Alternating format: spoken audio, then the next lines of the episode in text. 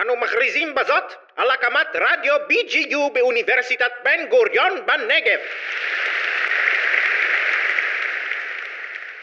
שלום לכם מאזינות ומאזינים יקרים. לי קוראים יעל בן נון ואתם מאזינים לתוכנית אחד הטרנדים החמים של היום. כאן ברדיו חוסילמן. אז במה התוכנית בעצם עוסקת? זוכרים שפעם כולם השתמשו בסליים או בספינרים? הדברים נכנסים ויוצאים מהאופנה מאוד מהר. היום אני רוצה לדבר על הטרנד שמעסיק מיליוני ילדים ברחבי העולם. פופ-איט.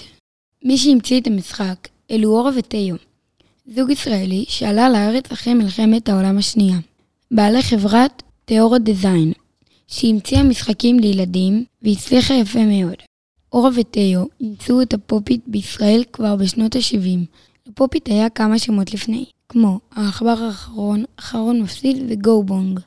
הפופית המקורי היה בצורת עיגול, אבל מאז המציאו עוד הרבה צורות. אפשר למצוא אותו בצורת ריבוע, משושי, עיגול ולב, ובכל מיני צבעים. מה שכיף בזה, שאפשר ללחוץ על העיגולים הקטנים וזה משמיע רעש מאוד מספק.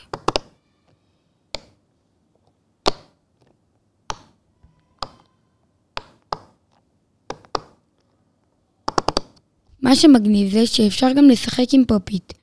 יש פופיטים קטנים. תדמיינו טבלה של מלא עיגולים, של 6 על 6. 6 בשורה ו-6 בטור למשל. או יותר גדולים, כמו טבלה של עיגולים של 16 על 16. זה מה שאני מחזיקה עכשיו.